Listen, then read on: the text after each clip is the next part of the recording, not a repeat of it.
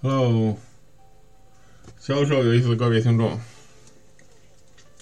今天给大家讲一下提问的第三种方法，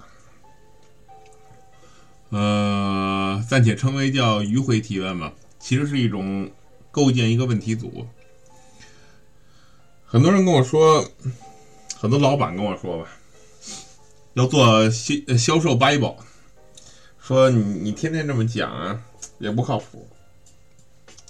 咱们做出一东西来，Q&A 嘛，然后 questions and answers 就是常见问题。我基本在所有机构，我工作过了都有这种东西。那 Q&A 这个东西到底靠不靠谱呢？其实也靠谱，因为如果有那种特别常见的问题，比如问一些技术指标啊，等等这些问题，其实你用 Q&A 基本就能解决。包括比如说一些，比如。多少？你这车多少马力啊？然后什么样的呃配置啊？房子也是对吗？多少平米？然后甚至于我们去看房的时候，经常他们就能够要背一套话，就是这个房子的介绍，这房子地理位置。那么好的销售的楼盘呢，基本上都是有一套背下来的话。你听每一个顾问讲，几乎都是一样的，连顺序都是差不多，每一个字儿都差不多，甚至于。所以销售是需要背的，需要背一些东西，包括产产品的知识这方面，肯定要进行背诵。但面对面销售呢，如果你要想做销售 Bible，我我建议你除了产品方面的那些参数的设置呢，还要做一套，就是针对于一些常见问题的一种答案。但这个答案绝对不是一个问题一个答案。而是说，针对一个问题，有一套答案。也就是说，这个一个问题之后，会有我们，他问了一个问题，我们可能再问他，再说话，然后他再说，我们再问，他再说，我们再问，他再说，我们再问，最后把这个问题解决掉。这就是我们说的问题组。呃，以前我举过的例子，大概就是一个报名的例子。顾问说呢，比如说您对。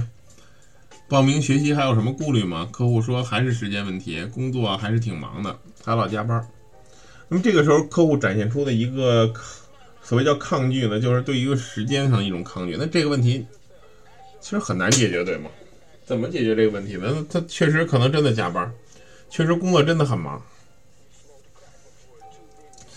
那你可以选择说啊，您要学英文的话，就必须得怎么样？或者您要学习的话，就必须得考虑这种情况。但是会有很大说服力吗？所以我们就会设计一套问题组。比如说，我们会说：“哦，这样啊，老加班是吧？真是挺辛苦的。”哎，您身边有正在学英语的人吗？那么客户我们就说：“啊，有啊。”顾问就可以问：“那他们就是您身边有没有就是也上班，也上班的那种啊？除了那种就不上班，对吧？”客户可能会说有啊，有同事他就他就在学啊。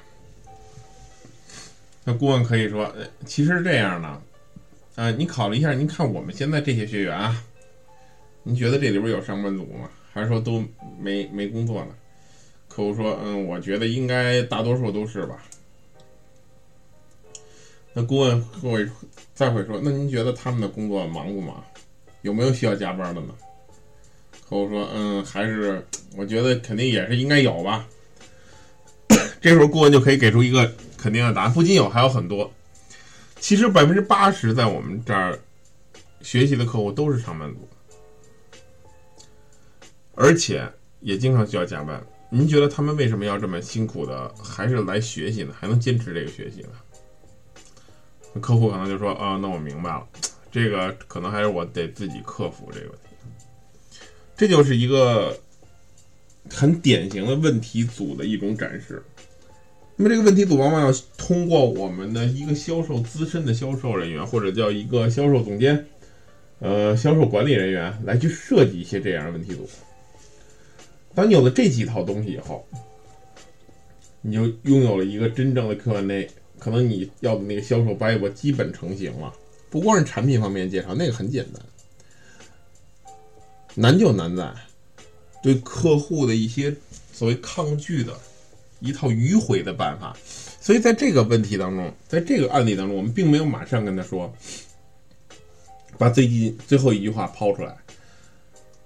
如果抛出来会是这样的：顾问说：“您对报名还有什么顾虑？”客户说：“还是时间问题，工作还是挺忙的，还老加班。”那么顾问一下跳到最后一句就是：“其实我们这儿也有，大家都是上班，还有很多都是上班族。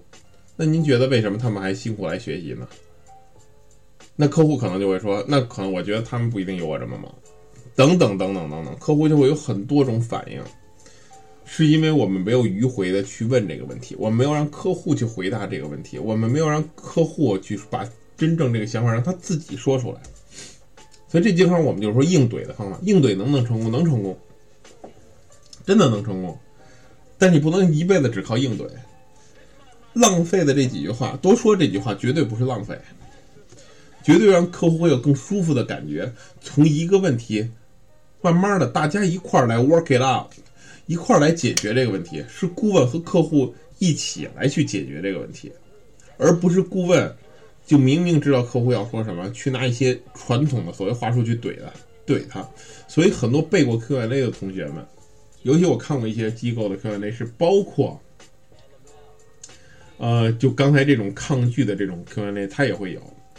但基本上，如果顾问只是把这个背下来，然后直接就用的话，没有什么好的结果。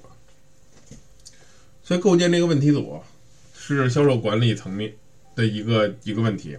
那么，作为一个顾问来讲，我们要去掌握迂回的问问题的方法。通过一个问题讲到一种状普世的状况，其实这是大家都面临的问题。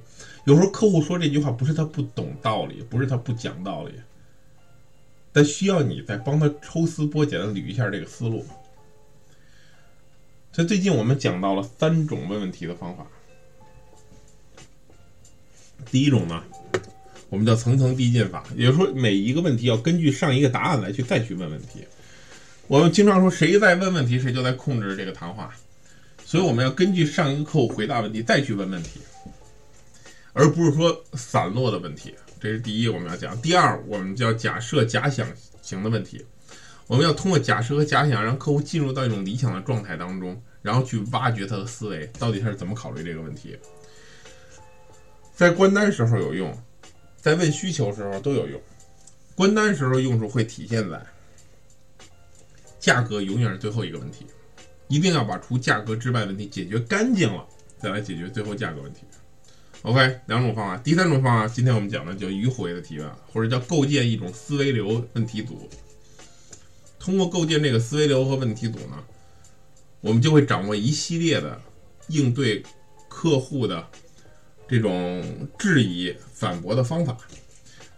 那么这三种方法，如果大家真的能在实际当中有所掌握或者有所进步吧，你一定会变成一个更加会问问题的顾问，你一定能挖掘出更多客户真正的想法。